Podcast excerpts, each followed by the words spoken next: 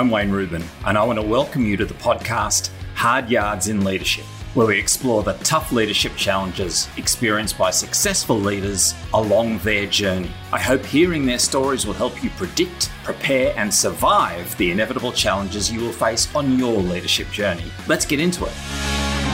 G'day, everyone. Welcome to this episode of Hard Yards in Leadership. Well, for any regular listeners, you'd know that in recent months, we've been exploring leadership journeys from leaders in a whole variety of different um, walks of life, from uh, entrepreneurs and founders to uh, crusty old souls like me who've had decades of leadership in multinationals and so on. We've had people with community leadership, uh, not for profits, education sector, all sorts of different areas. My guest today, David Neal, his predominant leadership experience came from the, the military. He had lots of leadership opportunities in school and sport and so on, but he went through officer training and, and quickly found himself in active duty in Afghanistan. And that's where leadership, you know, really, really hits the, hits the road, right? I mean, literally in life or death situations. And it didn't go well. We'll be exploring some of the challenges he faced and some of the things that went wrong, literally from the very first day of active duty in Afghanistan talking to him about some of the styles of leadership that he learned from working in the military and really diving deep into some of the disastrous results he experienced when he was putting off dealing with someone who really wasn't up to scratch, but he continued to put that off, as we all do sometimes. And it turned into a really critical situation on the active battlefield. David is an insightful guy with fantastic stories to share and so many lessons for us all. I know you're going to enjoy listening to David. And without any further ado, let me say welcome, David. Mate, it's an absolute pleasure. It's been a long time coming, and um, I'm glad to be here today. Uh, we had a couple of little technical hurdles to get over to get this going, but here we are. And so I'm, uh, I'm very excited. Well, the podcast is called Hard Yards in Leadership, so it's appropriate we had a couple of hard yards to make this happen, right? Mate, effort based reward. The harder something is, the better the dopamine. So here we are. It's good. I'll take it. Fantastic. Dave, as you know, we, we always like to explore elements of, of people's different leadership journey. And to get going, what I'd really appreciate is if we go back to the early part of of your life or career when you first found yourself in some role where you realized you had leadership responsibility. Can you think when that was and tell us about that, please? Yeah, look, I'd say it was incremental. I did I did a lot of sport when I was a kid. I did everything from karate and I did that incrementally more and worked up through the ranks and took a bit of a um, a leadership position in at the I guess the child level. When I was doing that, I went into the Australian team and so there were responsibilities associated with with that line of effort I used to play volleyball. I used to do, you know, badminton on and off with the rest of my family and whatnot. So sport was a big part of that. I guess formally, my leadership positions would have kicked off when I first joined the military back in 2006. And that was really where the formal aspect of leadership training, having gone through the officer corps and thinking about these topics in greater and greater detail and pressure testing them in team environments and being graded on them quite uh, religiously. I think that's probably where my leadership journey and I guess my understanding started to get pressure tested to the point where it became more of a passion. And when you when you talk about being a leader in in sport as a kid and kind of through those different levels, because it sounds like you, you got to some you know fairly significant levels in in your sporting life. What lessons did you take on through that period that you came to realize were actually good lessons as you became, you know, more formally a career leader? Yeah, look, I, I might have a different take on this to to some other people, but I think one of the things I learned early was that very rarely is there a right or wrong option. There's just myriad of shit options available to you, and you get to pick your poison, so to speak. You get to pick your path. And even, you know, I used to be the captain of state volleyball teams and little baby, little responsibility. I call them baby responsibilities. But I think, you know, you would have to zig or you'd zag. And if you zigged, you know, there's a whole myriad of opportunities associated with that, but there's definitely a cost. There's always a cost. If you zag, equal amount, but in a different array. And you, you would have to pick your path and you would have to contextualize for the team why you're zigging instead of zagging or zagging instead of zigging. And I also, I guess, by association, realize that very rarely will you make everyone happy. It's not necessarily about happiness, but it is about contextualizing. People will do things for you if they trust and respect you as an individual. They might not enjoy doing it. And I think that's a topic that needs to be pulled apart. They might not enjoy it, but they'll do it with you. And they'll also gain value having done it. I think I learned that relatively early enough that, you know, the utopian idea of you'll pick the right answer and everyone will be happy and you'll have solved the problem. It's like, yeah, it just gets replaced with another problem and then we've got to grind our way through that one. I think I figured that out early enough and that was very helpful to go into the military from a resilience perspective because it's like, ah, it's never really going to get that. You're never going to get the perfect solution. So don't look for that. Go, go for more of improvement than perfection. I think that I, I got that early and I was very fortunate that my father was – quite a profound leader in his own right, particularly in the public service, rising quite, and, and my mum as well. They both were. And so they had a natural intuition and a good way of asking questions to kind of shape me along that path. And I was very appreciative of that, particularly retrospectively. That's really interesting to hear, Dave. And then let's start to sort of move into into your military phase because you said that's kind of where you know kind of your first professional level of, of leadership came. And let me just preface by saying that I'm conscious that most of most of our listeners on the podcast more come from the world of business, and often people in the world of business leadership lands upon people and, and times that they didn't necessarily expect. And I guess it's not really like that in, in, in the military, is it? It's a bit of both. I guess if you're going to get led into the stream that is the officer stream, by definition, you're going to be expected to have leadership qualities and traits. And there's a lot of filtering to get you, I guess, to the start line. And then you're surrounded by a disproportionately high representation of leaders in the form of officers. And so you you build yourself into that world. And and so there's that formal line where expectation wise you would expect that.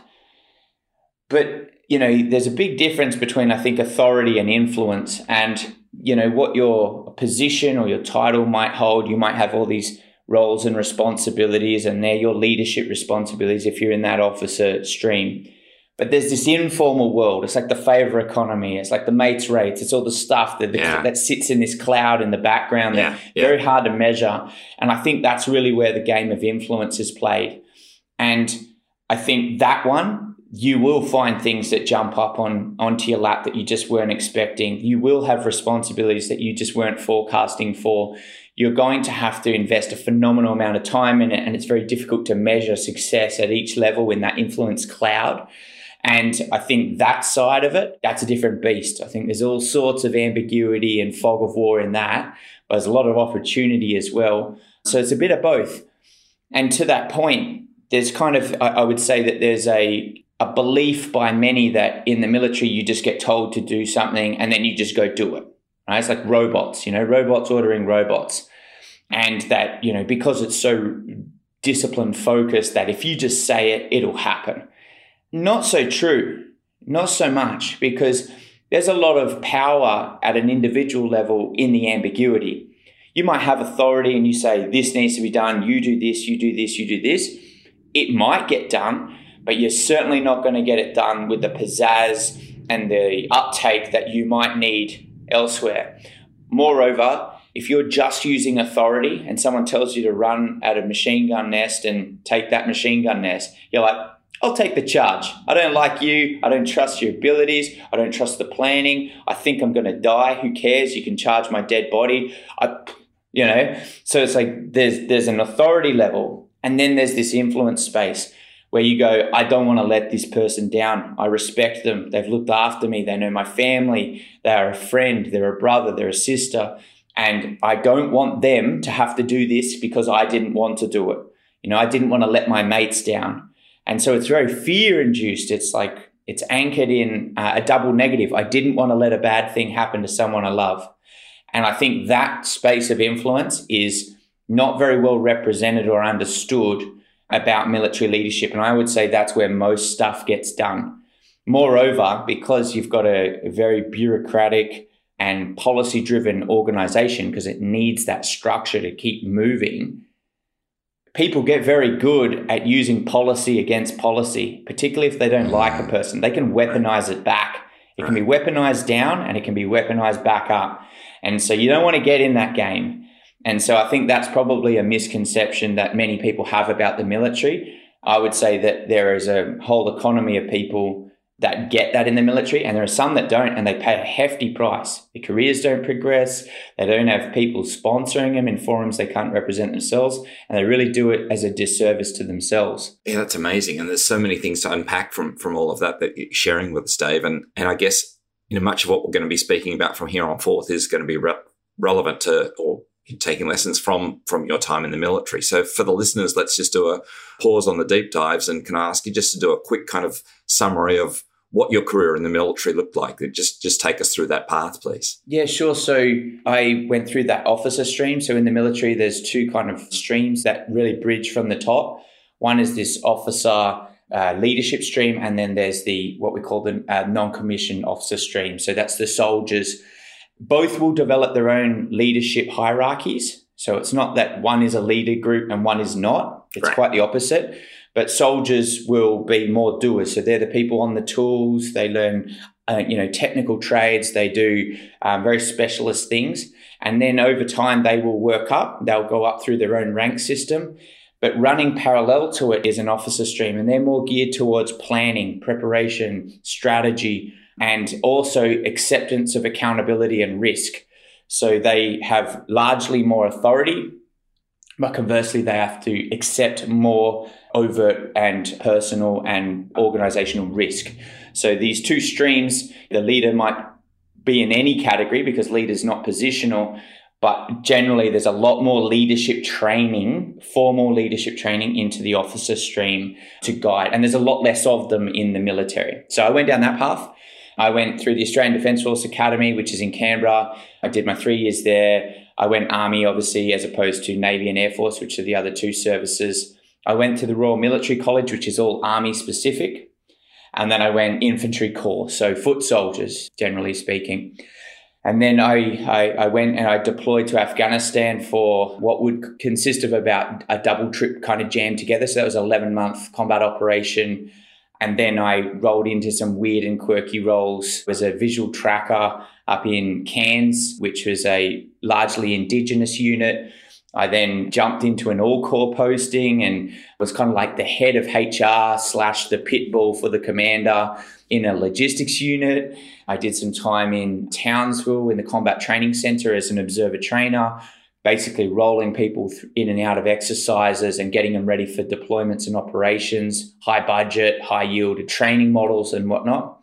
Uh, and then I spent some time in a planning space at the Joint Operations Room in Divisional Headquarters, which you know runs operations all around the world. I think kind of like a secret box inside a box, inside a box, inside a box. They're doing planning behind the scenes and trying to get what we'd call flyaway teams out and running all these different operations simultaneously and trying to nest them all together.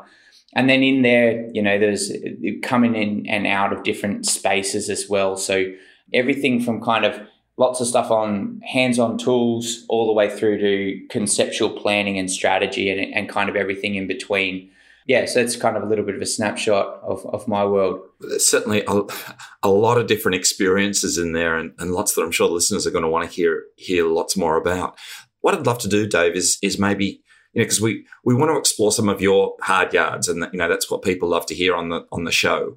So I'm going to ask you to jump into, in the first instance, the early phase of your leadership career within the military.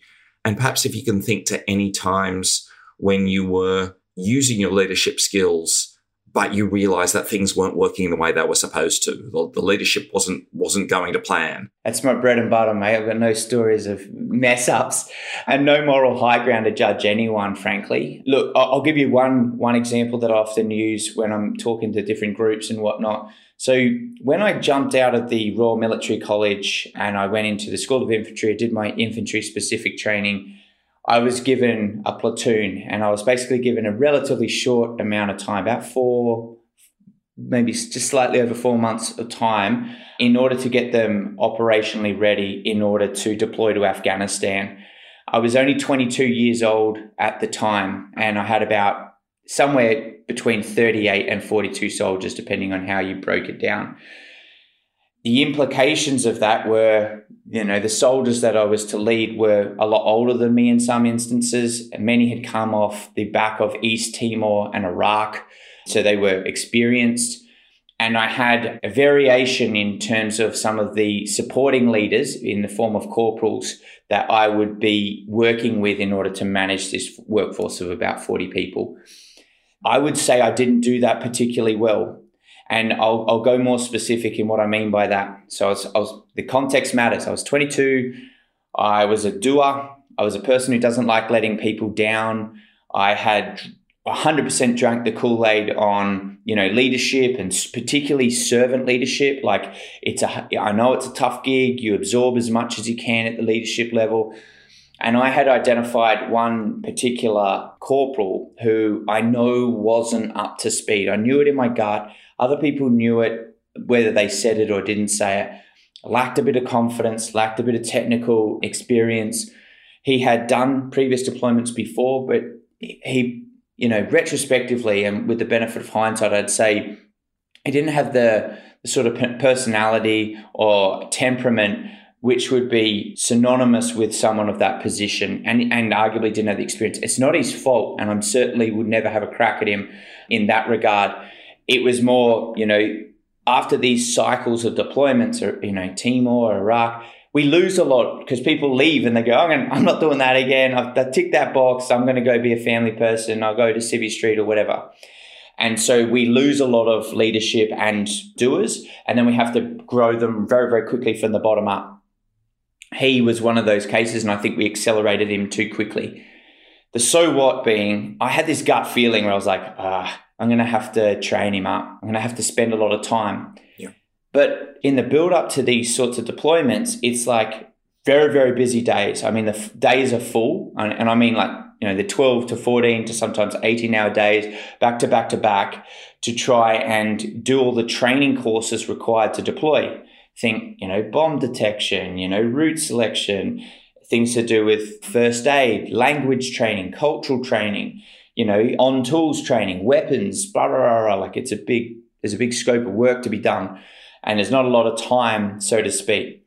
And I kept pushing it off. I knew I needed to have a conversation mm. um, with my OC. And I'm very, very good friends with that same OC now. An OC is an officer in, in command, so a major in this instance. I had a phenomenal amount of respect for him and I didn't want to let him down. And in doing so, I kept pushing it off. Oh, I'll be able to fix it. I'll, I'll coach him up. I've still got time. I've still got time. And that 110 days or so just went like that. It was just done. Yeah. And before I knew it, I was in a situation where I'm, I've got to Afghanistan, quickly got picked up, put into the next area, and moved further and further out into the Badlands, into an area called the Tangi Valley, which a couple of months prior, you know, well, just the month prior, would later result in medals of gallantry in Victoria Cross. Very, very busy valley, lots and lots of Taliban in there.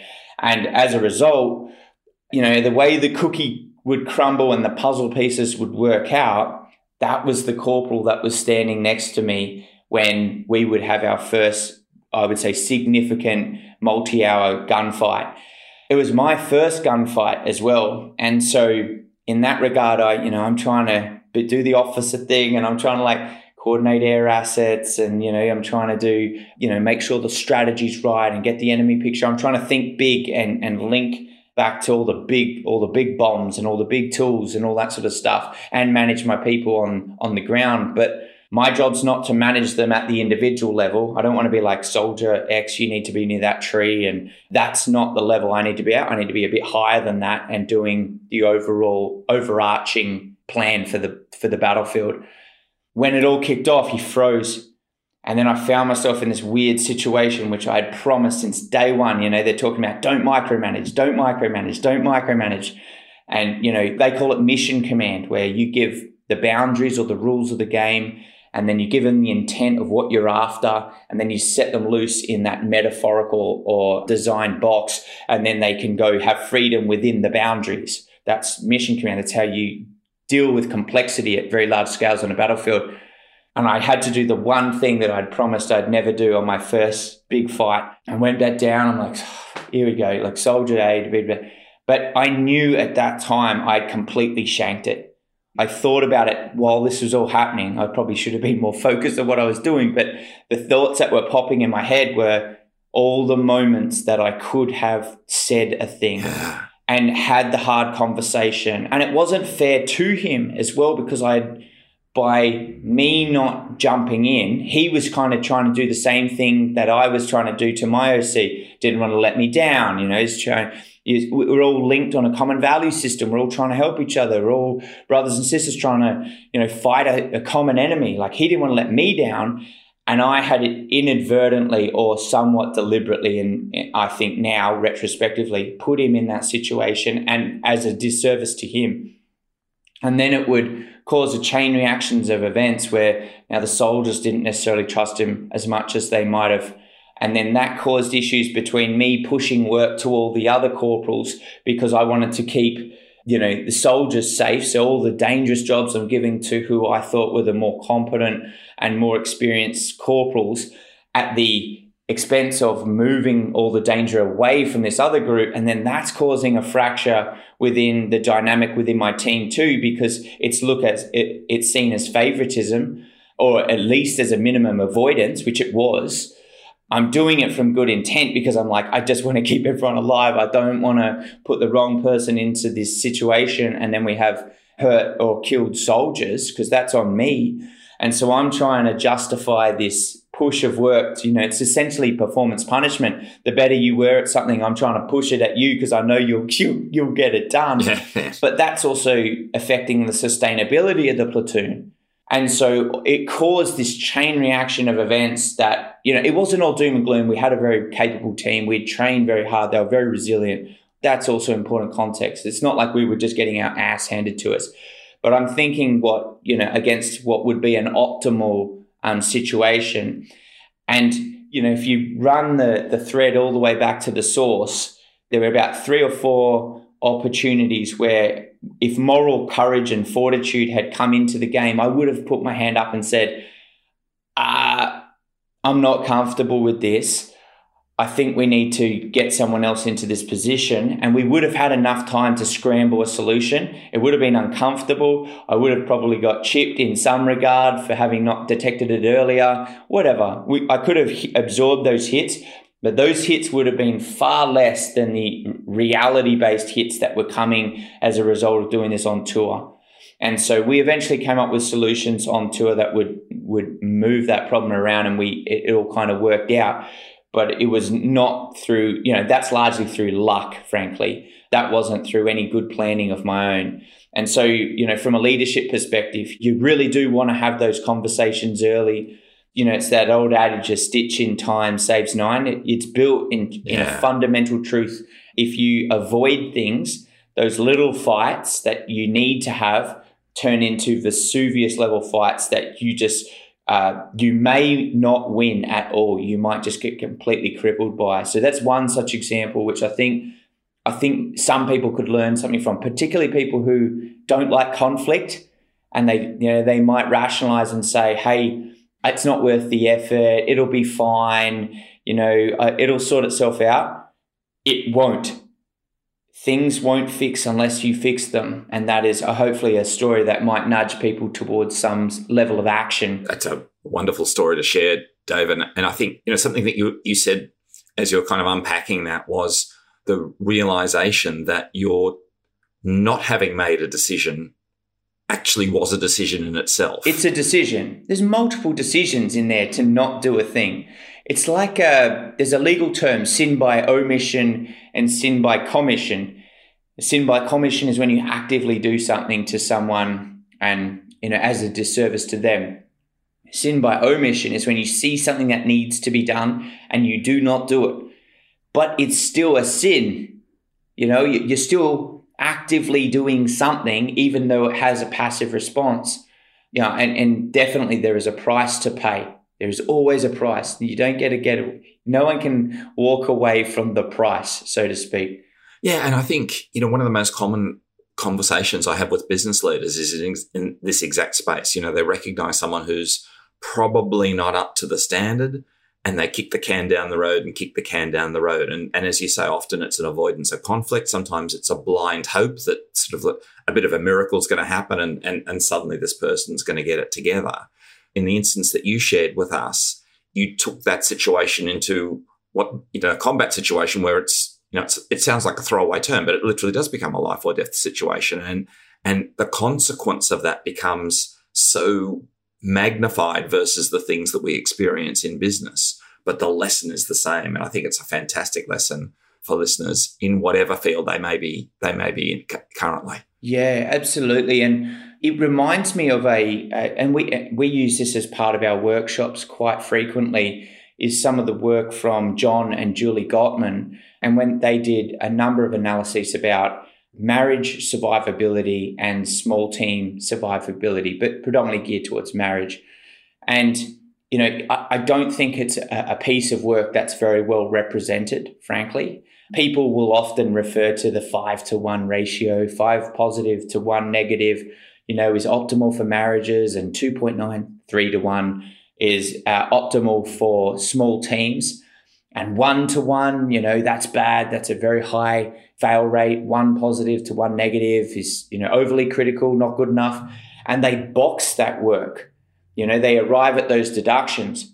But John and Julie Gottman's work went further than that. And they also identified that if you keep going along that span and you just keep as adding positivity, we reach a point of almost toxic positivity, which is 11 to 1, 11 positive to 1 negative, and then we see that the emergence of the same fail rates as 1 positive to 1 negative. It's a bell curve. And that 11 to 1 in my mind could be characterized or categorized as avoidant. And you're signing up to the same fail rate and fracture for your relationships or your teams as a result of avoiding the discussions that need to happen. It breeds its own form of resentment. It's a different type of resentment, but it's just as potent.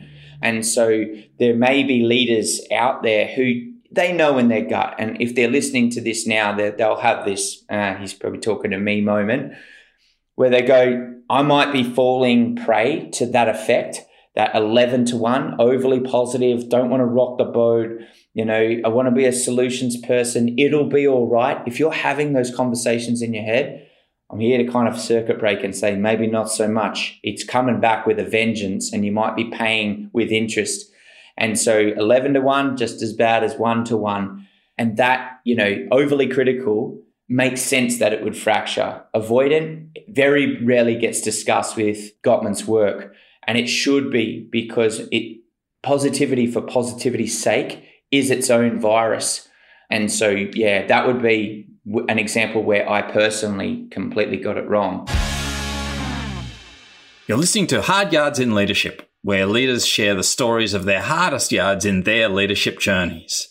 I hope every leader who hears these stories recognizes that the things that they find hard are the same things that the rest of us leaders find hard too. It's my dream that every leader finds the joy in leading.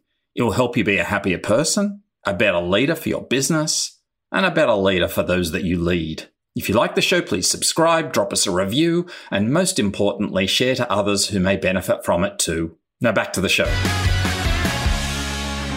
Let's jump into, into our little time machine here and, and kind of move forward in your, in your career because it's always interesting to hear about when when we were new leaders and, and we got it wrong. But often people think that once we become experienced leaders, then we get it. Then the expectation is you get it right all yeah. the time. The mistakes don't stop; they just change. Yeah, they morph. That's my career as well. so, can I ask you to share a time when you were you were a more mature leader? You, you, you were a bit further on in your career, and you can still look back at something and go, gosh, I thought I was trying to get it right, but I really ended up getting that one wrong too. Yeah, look, hey, hey, maybe you could go all the way to the end of even my military career. So the last position I, I was at, I mentioned before, we were in this in the joint operations room. In fact, John O'Clark, the other founder for the eighth mile, we were working shoulder to shoulder. And this is kind of a, a, a cautionary tale, so to speak, about performance. And, you know, it wouldn't be surprising to some that and for particularly for those people that have been in high performing teams, that feeling of camaraderie and a connection with a group, and then this fierce loyalty and protection to keep it together at the seams. The cautionary tale starts with then what? All right. So in our case, we had the what we called the battle captains or the planning team. It's called the operations function. It's called the three channel in the military. But they, they're the doers. They're the ones wheeling and dealing, moving levers, picking people up, moving them to places. Like they, they're, they're getting it done. There's a whole bunch of supporting roles that work around this actual delivery point, all the way from planning and then through analysis and whatnot we were at a period of time which we were trying to roll out a whole suite of new emerging technologies to help us manage these very, very complex battle spaces. And we, with good intent considered, now there's no malice or ill intent in, in regard to what we did. We tried to go down this path of becoming specialists on this, this, this particular suite of technology. And we didn't stop there. We went through to working with the engineers, we were running, I would say at that point, parallel with some of the high functioning operators, even from the designers of the software. And so we were really took this responsibility on.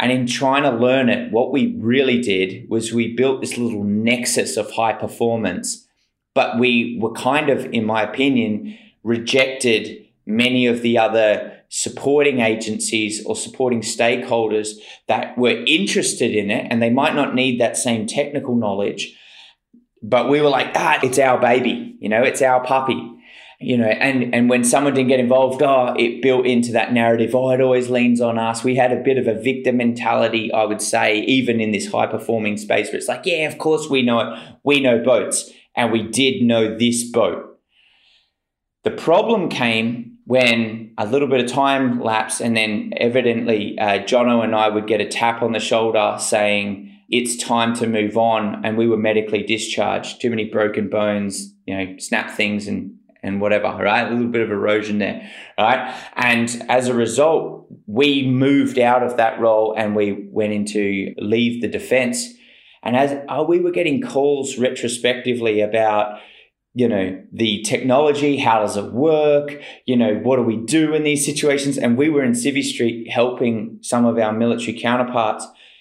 What that means in very very practical terms is we hadn't trained the next level of leaders on the software. There was a level of ego yeah, i think associated with it. And there's a lot of energy that comes from ego. If you're good at something and your influence in that space is you're the subject matter expert on this thing and you know boats, there's a lot of power that comes with that in from a social context. And I think inadvertently we had strayed into that space and we had become the single point of failure for the organization. And we didn't do it as a service to the people that we purported to actually serve. And so when we were removed, it kind of gave us an ego boost. like, oh, there's stuff. They're not going to be able to run that software. it's like, oh shit, actually, they're stuffed. They're not going to be able to run this thing. And that's not reflective of good leadership in my mind. We hadn't built the next generation of leaders. We had let ego creep into the game. And in order to groom our own relevance within that social context, I think we had locked off the doors somewhat it took me a while after I'd left Defence to come to terms with that. I, I hadn't seen the forest for the trees, and I now know that to be true. You know, as time would come out, it's an organization full of leaders. There are other other us's coming into the game, and that's probably another discussion. Is if you ever think you're not replaceable, you probably are. It just takes a little bit of time. They'll figure it out, right? Necessity demands creativity, so they'll find a way and so get rid of that ego space. But that would be a cautionary tale. Be mindful that you're not creating silos and single points of failure. I mean, we were pretty experienced leaders by then. We were surrounded by even more experienced leaders. Our bosses were amazing leaders, and we still fell prey to it.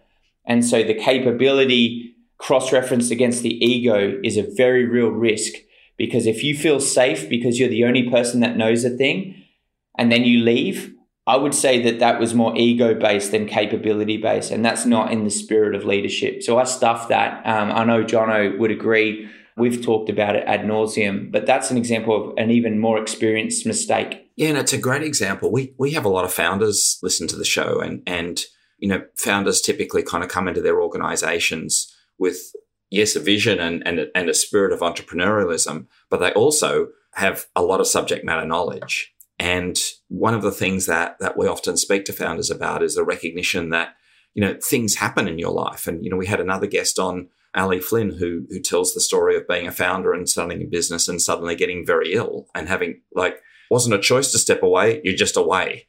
And and the whole realization that you know part of our responsibility as leaders is to make sure that our business, our team, our organization is set up to survive even if we're not there. And what you're sharing is a really important lesson with some very interesting self reflections. I've got to say, Dave, too, about kind of the, the sense of why you were letting that happen, because you do sometimes drink in the power sense of how good are we. You know, we're kind of at, at, at this different level, but you really end up doing a disservice, right? Yeah, well, it, it, it links to that, you know, that that old phrase, "power corrupts."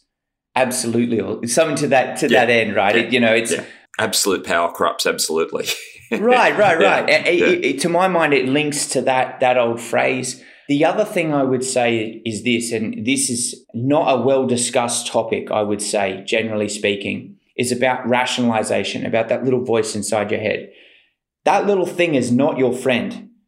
That thing is geared towards keeping you alive, and so it has a negative bias, and it's constantly looking for reasons why things will fail not succeed, including yourself, and it wants to keep you exactly where you are. Okay, from a leadership perspective, it also, in order to achieve that effect of keeping you safe and keeping you where you are, will lean very, very heavily on ego and pride. Because it goes, you know, use that old that example I just used hey, you don't need to change anything. We're winning right now. Everyone looks up to us. You're seen as a, you know, a specialist, an SME. You don't need to change anything. We're doing all right. That's what the little voice said. You're killing it. Keep going. Right. And then it rewards it. Boom. It rewards it. In reality, it wasn't telling me what I needed to hear, which was you're actually you're becoming part of the problem. Yeah. Yes, you are good at what you do, but it's only while you're in it. Yeah. And and so this rationalization, that little voice inside your head will guide you down avenues which are not resourceful at all. And you can't drink the Kool-Aid.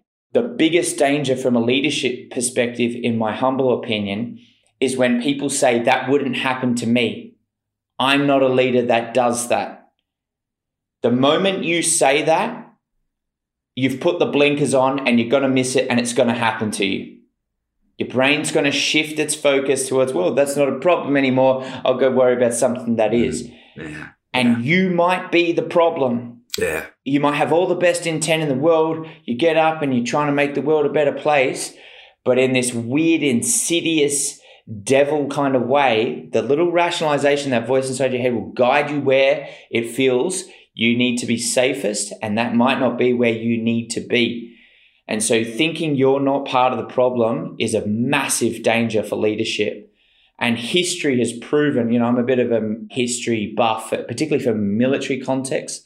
You know, if you ever want to look at any atrocities, any of the worst things where humanity has gone, almost without fail, the people that did it were the people that said it wouldn't happen to them. And so be very, very careful judging retrospectively on previous cases or even things that are happening in the world right now. If you can't superimpose yourself into that scenario and genuinely superimpose yourself to the point where you're the person pulling the trigger or doing the thing or or making the mistake, you are prone to doing it yourself you have to understand that people have a good and a dark side. And, you know, one is motivation, one's running to, one is, I think, anchored in discipline, running from, it's fear based. But there is a good and a dark side to everyone. And until you recognize that, you will not be able to play with the complexity across all avenues of people because you just will not have all the tools in the toolbox, so to speak, to be able to deal with it And that would be my message to, to leaders everywhere is be very, very careful of that voice. It is going to guide you where it'll keep you. A great lesson. It's a great lesson. Hey, Dave, I'm conscious of time and, and I have a concluding question I always love to, to ask guests. So I want to imagine you kind of in your normal workspace, you know, your, your life today, you look up, there's a wall opposite you. I've given you a bucket of paint and a paintbrush. What do you write on the wall? Leadership is not about you. Nice. Not about you. And that's where the energy comes from, is knowing you're doing something that leaves a legacy. And in a world, I think that's characterized by egocentric focus and entitlement, the people that are the most happy right now are the ones that are leaving legacy and are serving purpose. They're the ones that look at themselves in the mirror and they actually have something of value. So I'd say leadership is not about you. That's gorgeous.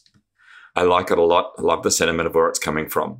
Dave, um, I'm sure there's people listening who would uh, like to hear more of you and, and know more about what you do. How do people find you? Yeah, look, so our, our team's called the Eighth Mile Consulting. We're largely ex veteran organisation.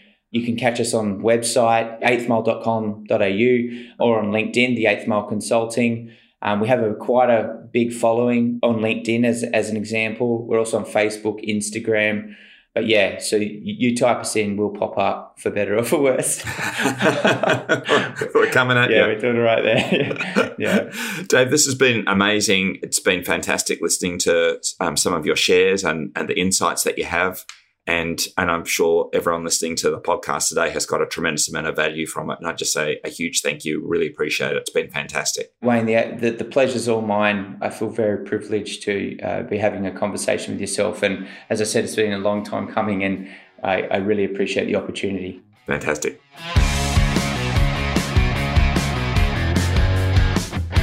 Thanks for listening to another incredible episode where successful leaders share their hardest yards. If you enjoyed it, don't forget to let people know by sharing the episode around and rating and reviewing the podcast on the platform you listen on. Feel free to join our online community on LinkedIn. You can find the link in our show notes. I look forward to seeing you next week. Meanwhile, keep learning, find the joy in what you do, and keep believing in yourself as a leader.